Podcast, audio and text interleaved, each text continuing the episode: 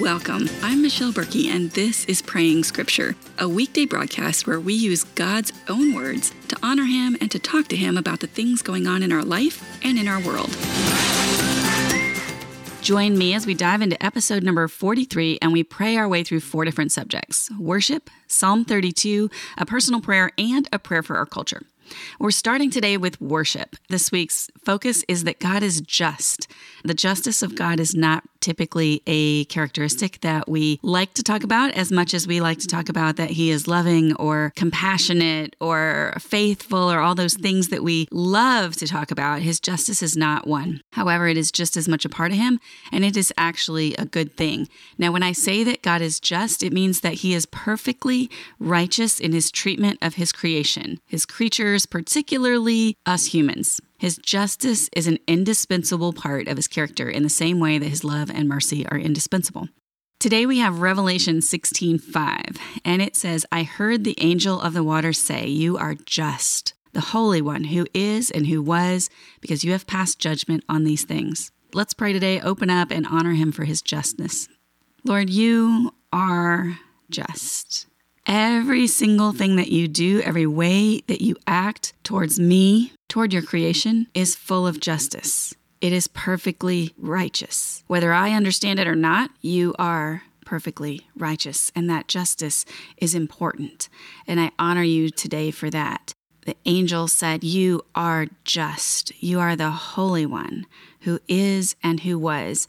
And today, as we come before you, we acknowledge that and we remind ourselves and we honor you that your uh, your ways and your thoughts and your actions are above our understanding. And we humble ourselves in submission to that today. As we go forward with this prayer broadcast and as we pray together for one thing i pray for my voice. It seems to be going in and out today. For another i ask that those who would you would have join us that you would bring them to this time and that they would share in this prayer pray that all of these prayers would be honoring to you that they would be sweet incense to you as scripture says and that we would be guided by your spirit in jesus name amen we're jumping into Psalm 32 today. So it's a new psalm. Psalm 32 traditionally has been, cons- no, my goodness, you know what? Yeah, I guess it is. I was I was prepping next week's episode, and so I was getting next week confused with this week. Traditionally, this has been a penitential psalm. That is a psalm about sin and repentance, but the tone of this one is very different than most of the penitential psalms, which are considered like centering around someone's sin because this tone isn't sorrowing. It's written in the aftermath of forgiveness. It also has a really strong connection with wisdom literature. Here is Psalm 32. I'm going to read a bit, pray a bit, read a bit, pray a bit the joy of forgiveness of David, a Maskil. How joyful is the one whose transgression is forgiven, whose sin is covered. How joyful is a person whom the Lord does not charge with iniquity, and in whose spirit is no deceit. Father, that is true. We have so much reason for joy at the forgiveness of our sins. We should be completely joyful in that you do not charge us with iniquity and that we are forgiven a joyful person that you don't charge with iniquity and in whose spirit is no deceit. Lord, I ask that we would be in that place, that we would be repentant and forgiven, and that there be no deceit in our spirit. David says, When I kept silent, my bones became brittle from my groaning all day long. For day and night your hand was heavy on me, my strength was drained as in the summer's heat. Selah. Then I acknowledged my sin to you and did not conceal my iniquity. I said, I will confess my transgressions to the Lord, and you forgave the guilt of my sin. Selah.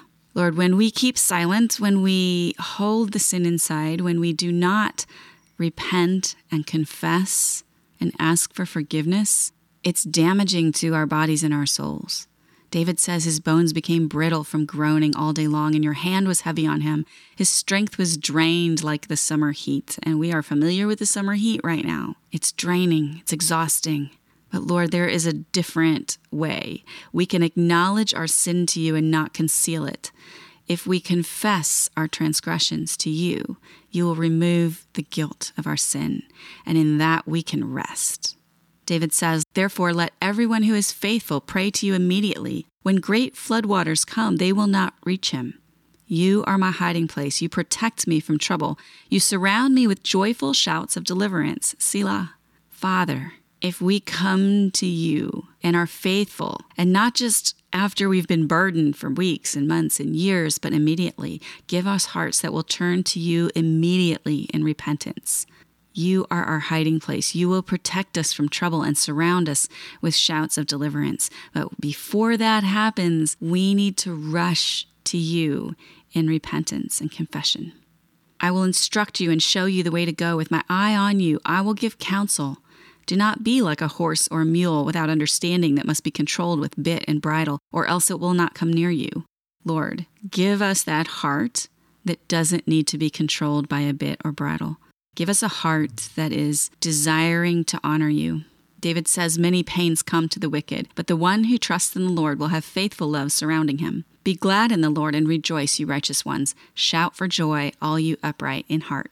Lord, many pains come to the wicked is sort of like this is what they get for their behavior. And instead, the one who trusts in the Lord, what they get is to have faithful love surrounding him. For that I am glad, and I rejoice in you today. I am so grateful for your protection, for your forgiveness, and for the freedom that I can find in your presence. In Jesus' name, amen.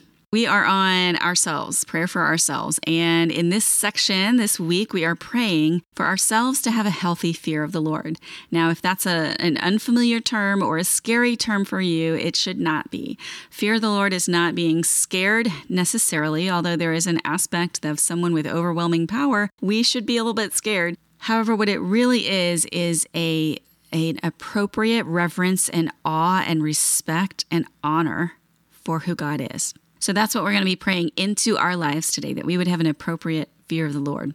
Be in Psalm 33 8 and Acts 9 31. And here is what those verses say. Psalm 33 8 says, Let the whole earth fear the Lord. Let all the inhabitants of the world stand in awe of him. Acts 9:31 says, "So the church throughout all Judea, Galilee, and Samaria had peace and was strengthened, living in the fear of the Lord and encouraged by the Holy Spirit, it increased in numbers."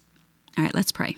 Lord, when you say in your word, "Let the whole earth fear the Lord," Let all the inhabitants of the world stand in awe of him. That's everyone. Every person on earth will eventually stand before you in awe and respect and have a fear of the Lord for your people, for me, for those listening, I pray that we would have that respect now. Pray that you would work an understanding of what that is into our lives, that it would not be just a random phrase tossed around, but that it would become very real. When that enters our lives, it changes how we approach our day to day living. And I pray that that kind of awareness comes into our souls. But I also pray that the entire world would have a fear of the Lord, that they would get to a place where they know you and acknowledge you as King. The Acts verse says that the whole church had peace and was strengthened, and that their numbers were increased because they lived in the fear of the Lord and were encouraged by the Holy Spirit. Father, I pray that for your church today so that we can increase in number and so that people will, will find the love of the Lord. But what that's going to take is for us to be living in the fear of the Lord and be submitted to the Holy Spirit. And I pray that into my life and into those who are praying with me. I pray that we would be learning to know what that means to live in the fear of the Lord. In Jesus' name, amen. Lastly, the last section that we are in is for endurance. We are praying for endurance in our culture. We're running a race uh, a lot of races on the same front. My son was doing a an assignment for school last night, and he was writing about three current. He had to choose three current events and racial unrest, the COVID pandemic, and the election. These things are things which would be draining each one of them on their own, but we're dealing as a culture with all of them at the same time. It's exhausting. And so we're praying for endurance today, this week, actually. Galatians 6 9 says, Let us not get tired of doing good, for we will reap at the proper time if we don't give up. Deuteronomy 31 8 says, The Lord is the one who will go before you. He will be with you. He will not leave you or abandon you. Do not be afraid or discouraged. Let's pray. And Father, this verse says, Do not get tired of doing good. And this is for your people. We are supposed to be in the world doing good. And yes, it can be exhausting. Yes, it can be draining. Yes, it can be discouraging. But I pray for you to strengthen us. You strengthen the weak. People who are walking around in their own strength and feel awesome don't need your strength. They aren't looking for your strength, but we need to be strengthened by you for doing good. And I pray that you would do that in our lives. Bring us encouragement, bring us strength, and let us not get tired.